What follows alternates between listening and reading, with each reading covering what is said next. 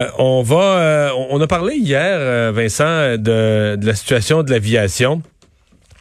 et on va y revenir aujourd'hui parce que bon, c'est un, c'est une crise mondiale. À peu près toutes les compagnies, je voyais quelqu'un, un économiste international qui disait, écoutez, le prenez pour acquis que toutes les compagnies d'aviation sont en faillite technique.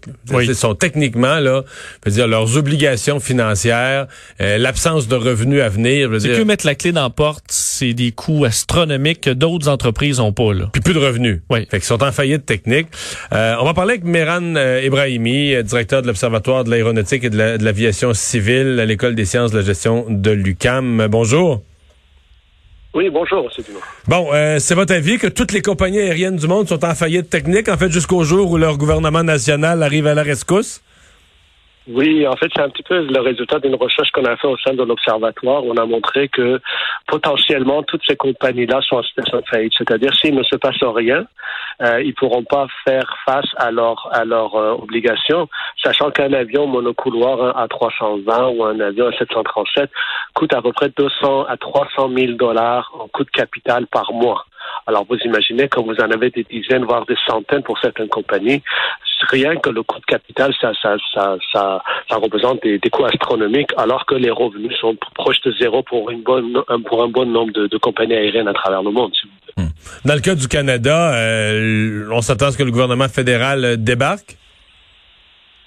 Alors écoutez, nous on est en retard. Là, ce qui nous distingue, c'est que nous nous avons un programme qui euh, finance en fait subventionne euh, trois quarts de salaire. Donc euh, ça c'est un petit peu ce qui est particulier. Euh, par rapport au, par exemple, aux États-Unis où il y a une entente directe avec les compagnies euh, euh la semaine dernière, justement, au montant de 21 milliards de dollars pour l'instant, mais ça va aller jusqu'à 50 milliards de dollars euh, dans les prochaines semaines. Les grandes compagnies américaines ont reçu jusqu'à 4-5 milliards de dollars, par exemple, pour le cas d'American Airlines. Et c'est la même chose en France, en Europe, de façon générale, les, compagnies sont en train de négocier. Air France réclame un montant de 10 milliards d'euros, ce qui est équivalent de 15 milliards de, de dollars canadiens nous, au Canada, il y a des discussions qui sont en cours, mais euh, les, modalités ou l'éventualité d'un aide direct à la compagnie, pour l'instant, n'est pas très claire. Ouais. Parce qu'il y a comme trois niveaux de compagnie. Là. Il y a évidemment Air Canada, WestJet. Euh, après ça, t'as les voyagistes Air Transat, t'as as des Sunwing. Après ça, t'as des petites compagnies au Québec. On a Pascal, on a quelques-unes comme ça, des compagnies régionales. Parce qu'en fait, c'est c'est tout le secteur de l'aviation là qui est. Euh, les, les, petites compagnies ont peut-être des, des coûts de capitaux, ont des petits avions, peut-être des coûts de capitaux moins élevés, mais euh, la, la, réalité, c'est quand même que du jour au lendemain, ils se sont retrouvés avec euh, zéro revenu là. Tout à fait, tout ça avec zéro revenu. Et puis, même pour ceux qui ont, vous avez raison de dire que leur coût de capital est, faible, mais n'empêche qu'il y a quand même du personnel.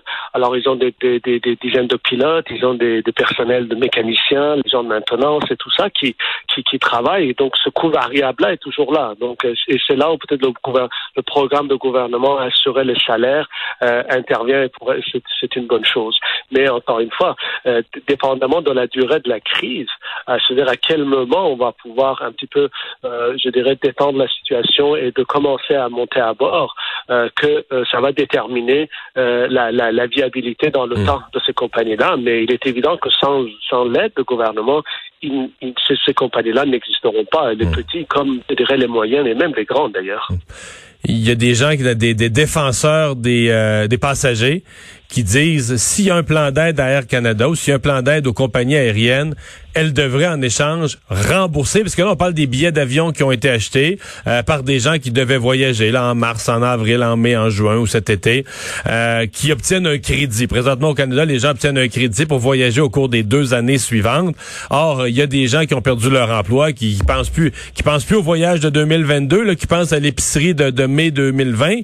Euh, Qu'est-ce que vous en pensez? En même temps, j'ai parlé au ministre Garneau cette semaine, le ministre canadien des Transports, qui me dit, écoutez, c'est des milliards, les compagnies les ont pas. Il dit en bout de ligne, c'est moi, c'est le gouvernement. Si, si on rembourse les consommateurs, euh, il n'y a que le gouvernement qui va pouvoir prêter de l'argent aux compagnies aériennes ou donner de l'argent aux compagnies aériennes pour que les compagnies aériennes remboursent les consommateurs. Vous en pensez quoi?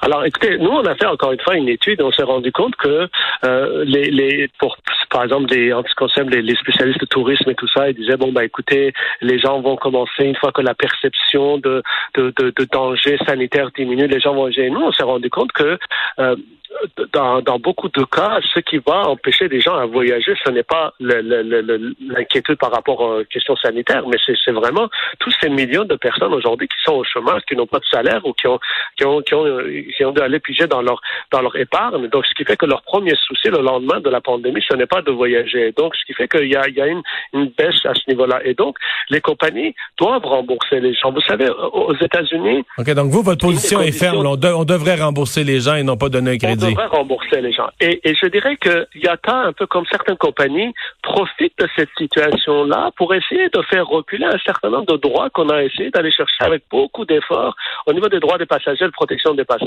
Et à ce niveau-là, le Canada, même si on vient d'avoir un charte de passagers depuis un an, un an et demi, qui est pas mal, mais on est en retard. Par exemple, aux États-Unis, donc ça a été très clair, le département d'État au transport a dit que les compagnies doivent rembourser les gens. Et d'ailleurs, dans l'aide qu'on leur attribue, il y a une condition qui est donc, donc ils remboursent les passagers. Donc ça a été clair. En, Europe aussi. euh, voilà, en Europe, c'est la même chose. La Commission européenne, les compagnies aériennes, Lufthansa, Air France et tout ça, ils ont fait le lobbying très puissant auprès de la Commission européenne pour dire, écoutez, nous avons une trésorerie qui est très fragile, ne nous obligez pas de, de, de, de, rembourser. Ils ont dit, non, non, non, ça c'est une question de droit, c'est pas parce qu'on est en situation de crise euh, sanitaire qu'il va falloir renoncer aux droits des, des passagers. On va, il faut rembourser et par la suite, c'est l'aide du gouvernement qui doit de façon ponctuelle venir euh, vous aider pour ça. Parce que une fois qu'on accepte un certain nombre de reculs par rapport au droit, il est très difficile par la suite de revenir là-dessus et de revendiquer le, droit qu'on a cédé à un moment donné. Donc l'Europe et, les États-Unis ont été très clairs par rapport à ça et je pense qu'au Canada, nous aussi, on doit aller assez loin là-dedans en disant, parfait, le gouvernement va vous aider, mais en même temps, vous n'avez pas le droit de prendre un petit peu, euh, je dirais, les passagers euh, euh, comme otages et de faire un petit peu votre fardeau financier sur le dos des passagers. Hmm. Euh, finalement, il y a des, il y a aussi des gens qui préconisent et certains pays qui l'ont envisagé que l'aide gouvernementale soit liée à des mesures euh, environnementales, donc des plans de réduction par les compagnies aériennes de leur euh, de leur GES.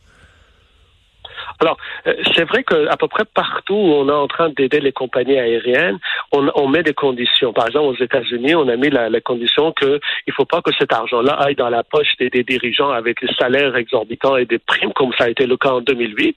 Euh, il ne faut pas que ça soit donc une augmentation euh, exorbitante des prix non plus. Donc, par exemple, aux États-Unis, ils sont allés sur ce terrain-là.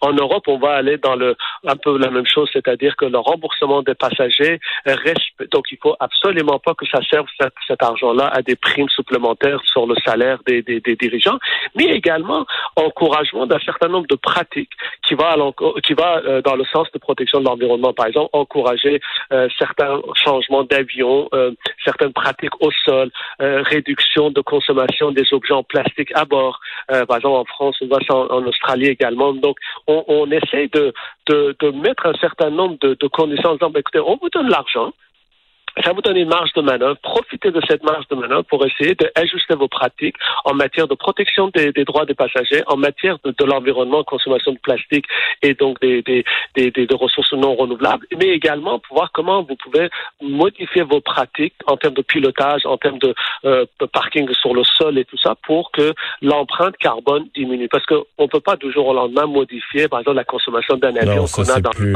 C'est plus complexe. Voilà. Professeur Ibrahimi, merci beaucoup. Oui, allez-y. Euh, c'était juste, alors donc c'était un certain nombre d'éléments, par exemple pilotes qui modifient un peu leur pratique de pilotage et tout ça, qui font en sorte que l'avion consomme moins. Euh, donc ça, c'est ça fait partie des conditions qui, qui se négocient et qui, qui sont aujourd'hui sur la table. Merci beaucoup d'avoir été là. Au revoir. C'est toujours un plaisir. Ibrahimi de Lucam.